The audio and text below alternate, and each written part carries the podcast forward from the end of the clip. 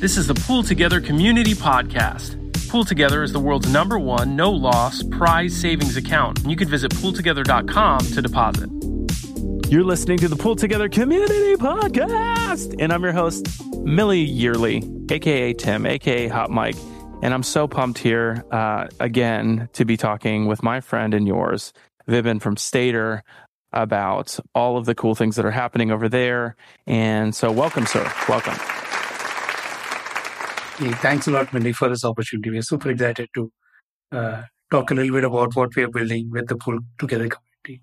Thanks again for the opportunity. Look forward to yeah, it. for sure, for sure. And just for for those who you've been on the podcast before, so repeat guests, we don't have a lot of those. In fact, I think you might be either I'll say second repeat guest like this. So this is great. But could we just do like a, a quick intro of Stader and what it is and just who you are and how you got involved with it? Absolutely happy to. And thanks for the opportunity to do this uh, for the second time. Really appreciate it. And we love talking to the community. Perfect. So I'll just start with a little bit about Stader, right? So we are a multi-chain liquid staking protocol. So we have been, uh, we are currently live on six chains, Polygon, BNB, Fantom, Hedera, Near, and we are also launching soon on Ethereum. And that's one of the things that we wanted to talk to the community about. So we want to talk a little bit about what we are bringing to the ETH staking uh, ecosystem itself. Our goal at Stader is to help onboard the next billion users to staking. We feel that staking is a very powerful win-win opportunity whereby people can help secure the networks that they do use and love.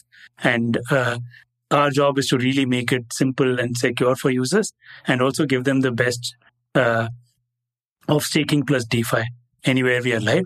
And what we also try and do everywhere that we are live is to try and help enable decentralizations of the network that we are on. So everywhere we are, the type of validators we choose uh, is primarily uh, focused on enabling decentralization of these networks.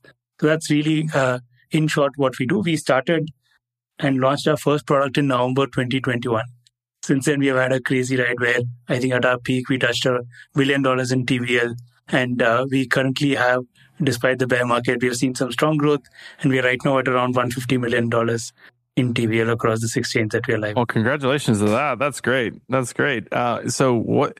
Why, why stake ETH, you know? And then like, how should we do it? Should everyone stake ETH? What could you like explain like liquid staking versus just staking staking? Does it involve meat? What's going on here? yeah, I think uh, staking on ETH is quite interesting, right? I think one of the, I mean, one of the first stats is that today close to $20 billion of ETH is already staked, right? So there's a large number of people already staking ETH, but compared to the overall size of ETH, obviously only 13% of all circulating ETH has been staked, right? Just to kind of recap what staking and how it helps the ETH ecosystem.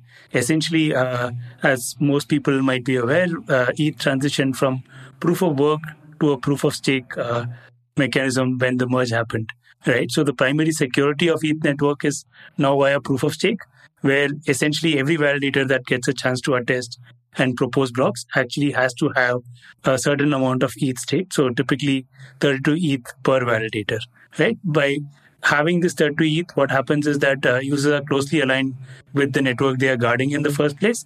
And in case they have, uh, let's say they perform poorly or they go offline or they actually break protocol rules and perhaps do slashable offenses, then they could end up getting slashed and lose a part of the 32 ETH they stake as well, right? So that's kind of how ETH keeps its security. In exchange for kind of helping secure the network, people also get rewards on an ongoing basis, right? Currently, uh, on on a blue chip token like ETH, people can earn five percent rewards with staking, right? And since the merge, execution layer rewards have also been added to the kitty of takers with MEV as well as uh, priority fees now going to stakers as well. So it's a good time to be looking at staking very closely.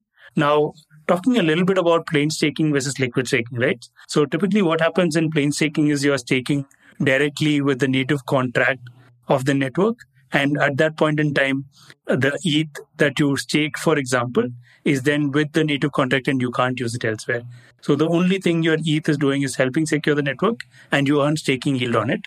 But however, you might not be able to use it in DeFi or any other place because this is actually lo- like kind of kept with the validator, right?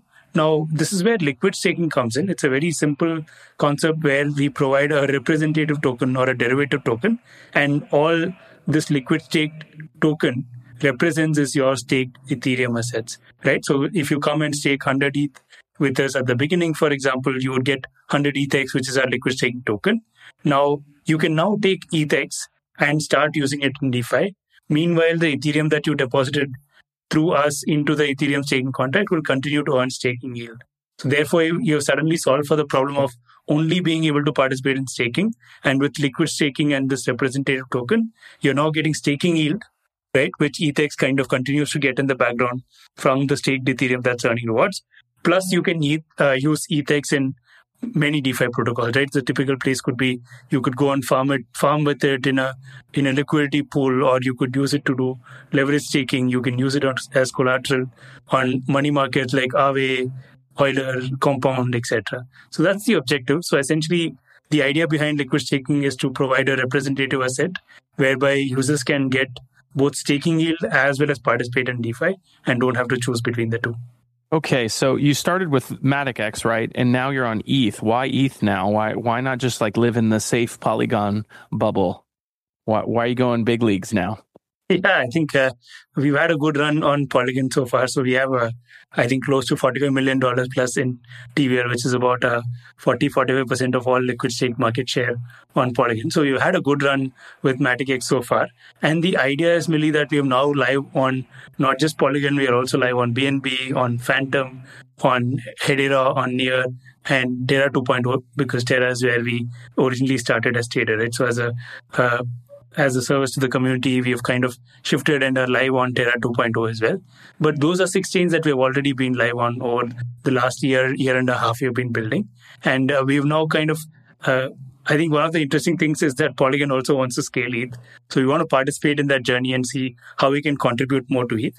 I'll talk a little bit more as we kind of talk a little further about some gaps that we saw in the ETH staking ecosystem itself, right? So uh, one of the things that we didn't want to do is actually just obviously Ethereum is the big leagues. So we didn't want to come and participate just because Ethereum is where a lot of the staking action is, a lot of the DeFi action is. We wanted to ensure that we'll be able to bring something uh, truly value adding to the ETH ecosystem. And that's why it took us a little bit of time to understand where is it that we can really contribute as well. So that's why we've kind of taken the time to understand what we can bring to the ETH community. And I'll talk a little bit more about it soon, which is why we clearly saw a few challenges that were unsolved that we could perhaps work on. And that's how our ETHx token has been designed. So when you say it increases in value, right? So you get yield from your staked ETH, correct? Correct. That's correct. correct. So the way we set it up is like your typical. How is that? How is that distributed? Does it does it grow yeah grow an amount or is there like some like where you you yeah so if you could just kind of walk through the mechanics of how it would work to stake eth with through Stader. Absolutely. I think so. This is this will be a standard erc20 token and it will be a, a c token uh, model. So i think some of the c tokens that people would be familiar with is perhaps the yv tokens the yearn vault tokens for example. What happens there is uh, your token actually appreciates in value as yield comes in, right? In this case, for example, let's start with 100 ETH and you get 100 ETHx on day one. Now, uh, we continue to earn staking yield on this 100 ETH that's deposited to the staking contract. So if we take the current run rate, let's say this 100 ETH will become 105 ETH. Now, what will happen is you will still hold the 100 ETHx, but it now represents 105 ETH with the native staking contract. So the value of each ETHx will now become 1.05. So that's what I say when when I say it's a C token. Essentially, it cumulatively continues to grow with respect to the token, right? So in this case, for example, ETHx will go to 1.05 and then keep growing as well. So typical to like your yearn vault token that people might be familiar with, for example. Okay, so so the amount of tokens is not going up; it's the value of the tokens that goes up. Correct. Correct, correct. And therefore, people are not getting more and more tokens. So, in some jurisdictions, for example, obviously, I'm not a tax expert, uh, but it's also more tax efficient to have a token like this, which grows in value and doesn't produce more tokens, right? So, the number of tokens you received will be the same as when you stay, but the value of these tokens keep going up over time. And this is great uh, from tax perspective in a certain set of jurisdictions, it's also e- easier to integrate into DeFi uh, natively, right? A lot of rebasing tokens have to be wrapped for certain protocols to be able to integrate them.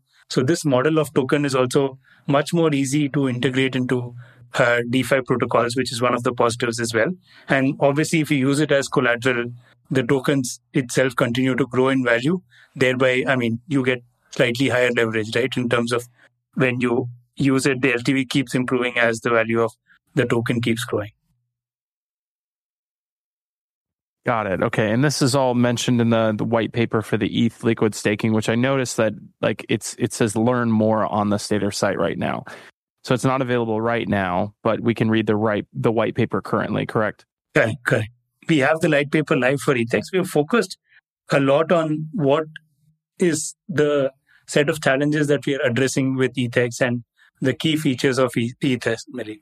So that's kind of what we've tried to talk about. I can kind of talk a little bit more about that, right? So essentially, when we looked at the ETH market, what we really found was that there is a high concentration of ETH staked with a few entities, right? I think the top three entities actually account for close to 50% of all ETH staked, right? So uh, very few actual entities, whether it's protocols or centralized exchanges, control a lot of the Ethereum that's getting staked, right? So this obviously opens up the network to different types of risk, right? Whether it's risk of censorship or a governance attack, etc. So it's very important that uh, the staking that's happening on Ethereum is much more diversified. And that's one of the key things that we want to contribute to, right? Now, within this 50%, obviously, the top liquid staking protocol itself has 90% market share within liquid staking. And uh, it also happens to delegate to permissioned operators, which means not anyone can kind of run nodes for them. It has to be a whitelisted set of only 30 operators who can currently run nodes for them right so that we found as a little bit of a challenge when it comes to really helping eth become decentralized also the other thing we found was that there are obviously protocols that are working working purely with permissionless node operators, but they've kind of struggled to really keep up with user demand. Even when they sell at a premium, for example, they're not able to have enough supply of node operators in a permissionless manner that will allow for more ETH to be staked via them, right? The other thing we also found was that some of the LSDs beyond liquid staking derivatives beyond, for example, the top protocol don't have meaningful DeFi acceptance, right? So all the top protocols don't yet accept them either as collateral uh, or to mint stable coins, etc. So which means that if users want to sometimes choose and really support decentralization of Ethereum and therefore choose a more decentralized stake derivative, that means they have to kind of uh, give up a little bit of the DeFi yield that would have been possible with, let's say, a more centralized liquid staking protocol.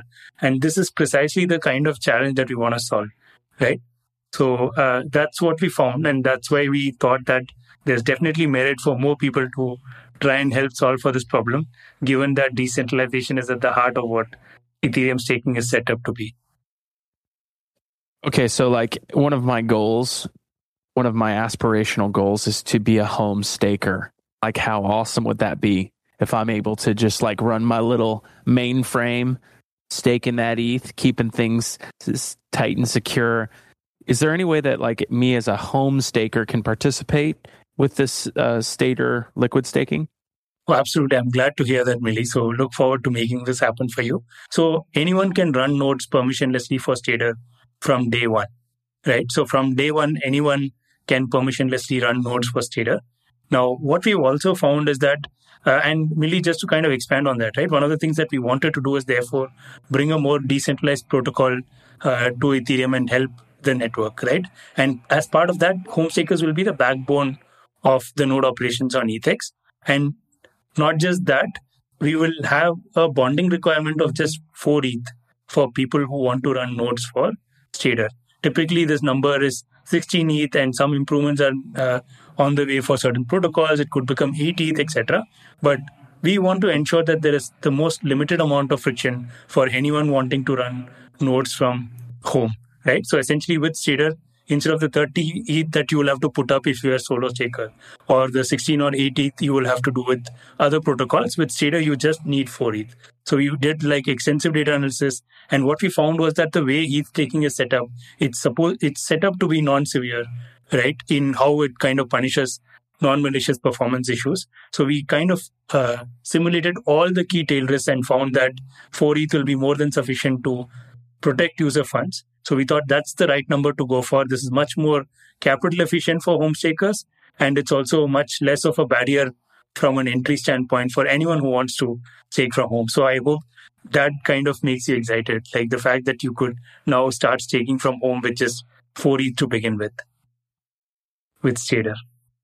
That's so the all, all I need is 4 ETH, and then I need like the technical requirements to like have a home node. Um, that's that makes it way more attainable. I'm really excited now. We're gonna have to talk afterwards. I want to figure this out. Uh, that's very cool. But but then so with the four ETH, right? Because generally with 32 ETH, that's the that's the requirement for home staking generally. Um, how are things kept secure? Because four four ETH is not as expensive as 32 ETH. Yeah, absolutely. So what happens, Millie, is that with 32 ETH, users are generally the home stakers are running nodes just for themselves right? They are actually not operating nodes for others. Uh, they are running nodes themselves because they are fulfilling the entire 32 ETH requirement. Now, what we have seen other, uh, so this is what we have seen, right? Either protocols then work with permissioned operators who have like who are professional setups and therefore have a very curated whitelisted set of people only who can run nodes for them.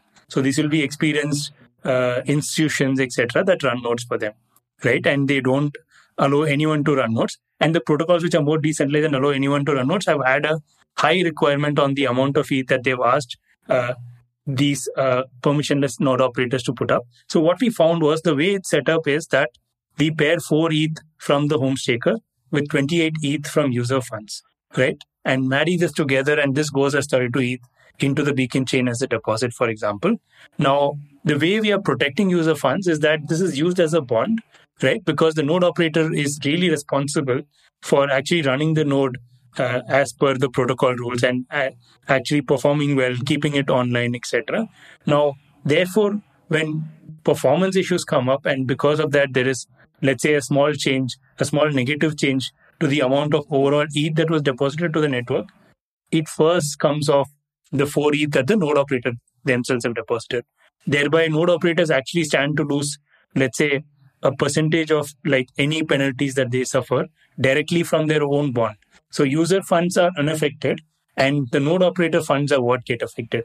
Therefore, there's a lot of incentive for the node operators to actually remain performant, right? Which is why you're allowing, you are able to allow anyone to kind of get involved and run nodes because essentially they are also strongly incentivized not to perform poorly and lose the 4 ETH that they have really deposited. On top of that, really, what we did was also looked at different conditions and how this 4 ETH actually is. So I'll go into a little bit of that, right? So how can uh, this user funds can be at risk, right? That's the question. So firstly, poor node operator performance can be a problem. So what we did was actually we looked at other protocols where permissionless node operators are already participating and took the worst 20 percentile of node operators took, looked at their performance and simulated for various use cases. And what we found was that, for example, typically their uh, full uptime is like 89%, where they are doing everything accurately and in time, etc.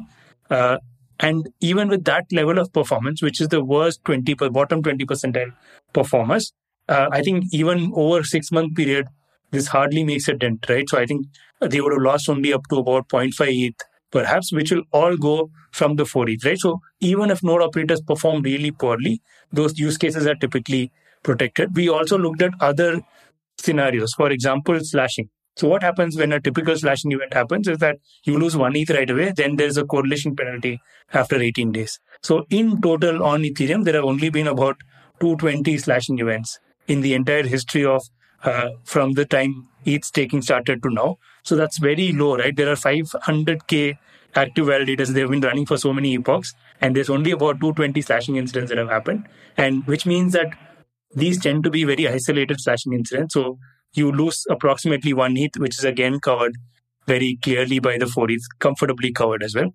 Even if there is a slashing, which is, let's say, like I think Staked.us had an incident where uh, a large chunk of their validators actually got slashed. Even if you take a case like that, for example, and see a similar scenario where the correlation penalty is a little higher, even that is comfortably covered under the 4 ETH.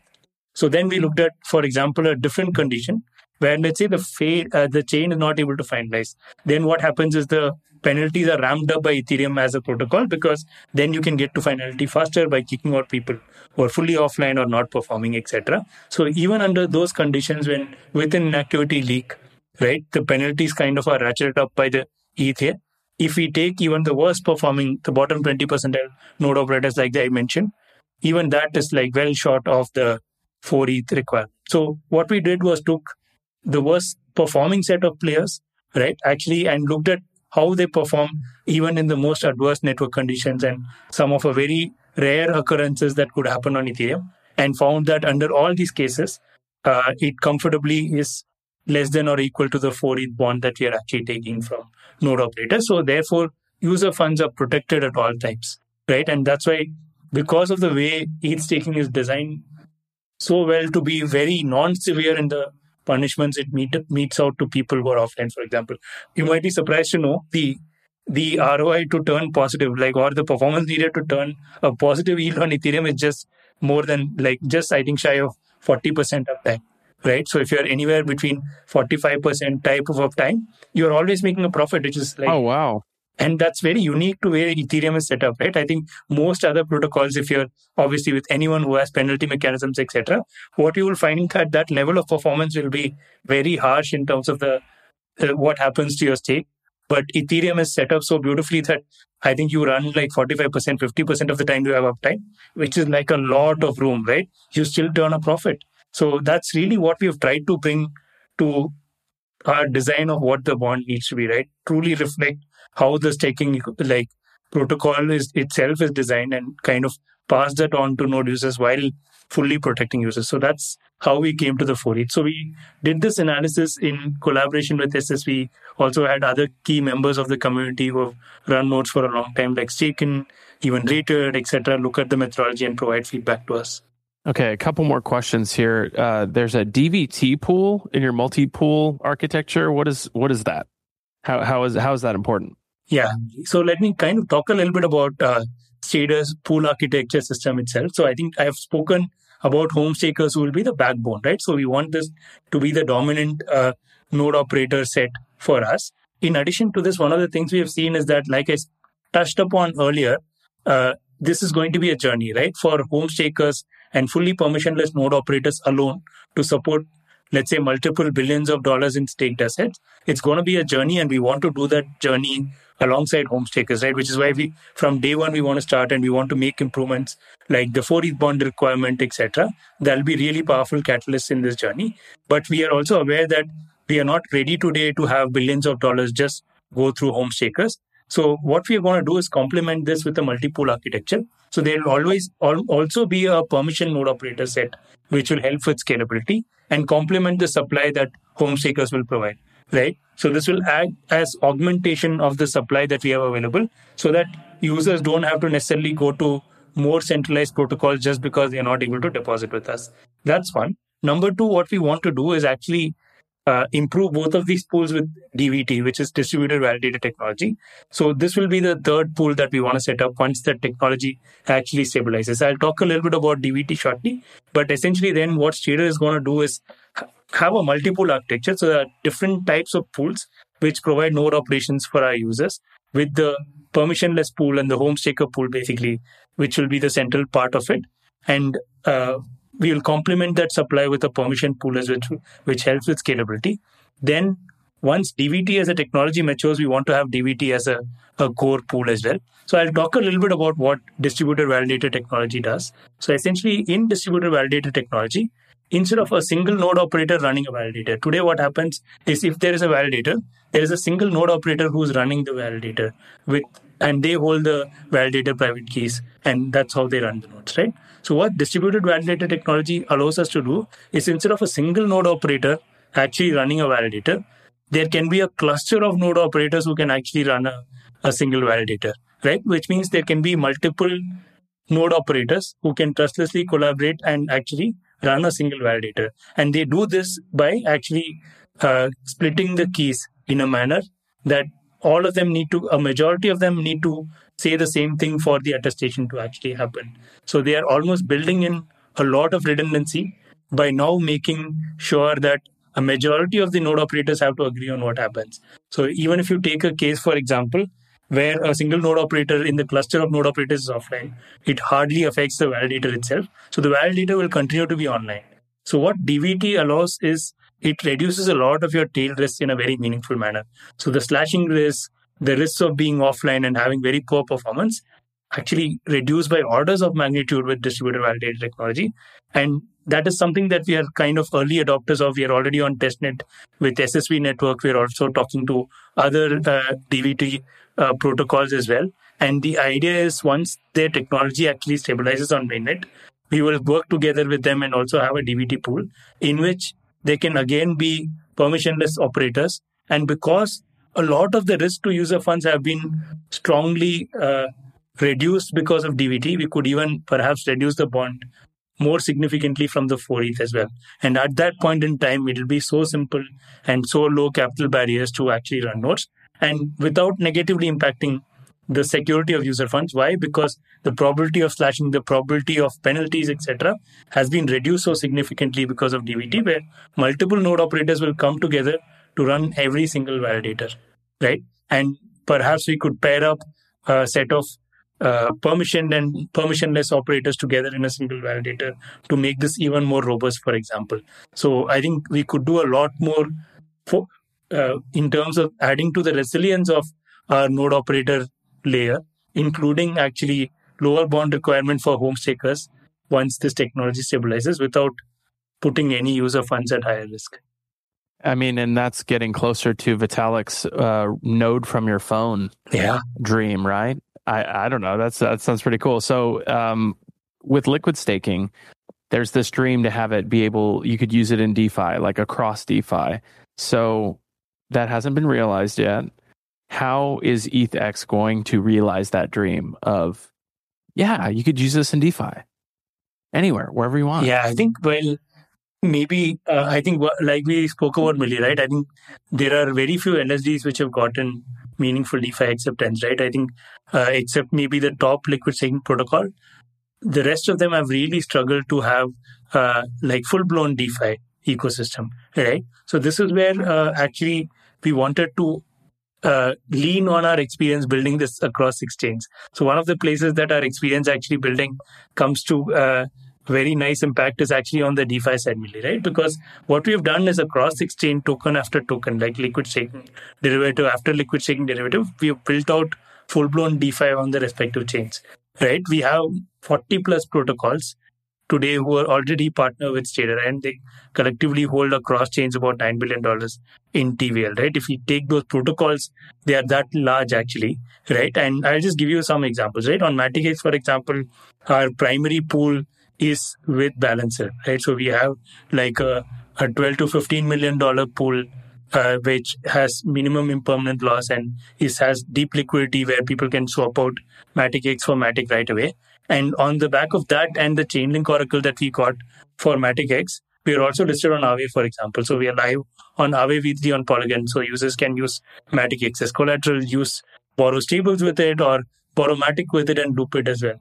And we didn't just stop there. For example, we then went ahead and tied up with Kian, which is a automated strategies protocol, for example. And we've automated this entire leverage taking loop for users on uh, on Polygon, right? So I think that's the kind of full blown set of partnerships that we want to bring to the table, right? Similarly, people can now use MaticX and mint MAI, right? So people can use MaticX and trade it as options, right? They could sell call options, buy call options, right? Sell puts, etc. of MaticX itself. And they could participate in DeFi option vaults with MaticX. So that's kind of the journey we've had on most of the other chains. And what we have seen is that uh, there are very specific requirements that DeFi protocols actually need to ensure that the addition is a robust addition to their ecosystem and is kind of value accretive to all their users. And it all starts with firstly having deep liquidity for your liquid staking token, right? So a lot of the protocols we found have like typically not had that base layer. So they are starting to work on it and we are seeing strong improvement in the level of liquidity that many of the LSDs are now starting to have. But that's the starting point that we will with ETH get to very quickly, right? So we'll have meaningful liquidity for ETH ETH so that users can swap out of their ETH position and move to ETH right away. We will follow that up with the Chainlink Oracle, right? As soon as our uh, ETH token goes live on DEXs, we will actually couple that with the the work beginning to get a Chainlink Oracle. Now, when you have these two, essentially getting into money markets then becomes the logical next step, and it's right for them as well because if you look at it for any token to be usable as collateral, they should be able to liquidate in case someone has borrowed too much and is not able to adjust his position to the right LTV, right? So it means that people should be able to uh, take these tokens and get it back in terms of the asset that they first deposited, right? So they should be able to liquidate these assets into uh, any other common token, right? So it could be ETH or USDC, etc. So ETH therefore has to have liquidity, and for them to know the right price at all times, Similarly, they need the Chainlink Oracle, right? So this combination can then get you into money markets, can get you into over collateralized stable coins, can also get you into DeFi option vaults, etc. So I think that's the starting point, and this is the same journey that we've done chain after chain. And we have a dedicated BD team that's quite experienced and done this on multiple chains, and we'll do the same for ETH as well. And the good thing is, I think we have a little bit of experience working with core ETH protocols as part of our journey on Polygon, especially, right? Where we have worked with Balancer, uh, with Aave, uh, with QiDao, and a few other protocols as well.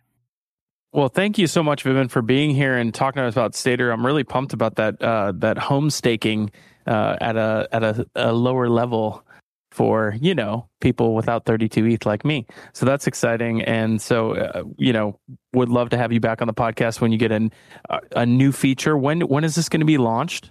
Yeah, so we are looking at uh, early March for this Millie. So that's when we're expecting to launch. So right in time for Shanghai. ETH Denver, I love it. Yeah, ETH Denver as well. So we'll be there at ETH Denver. So we should. That's right. Cool, cool.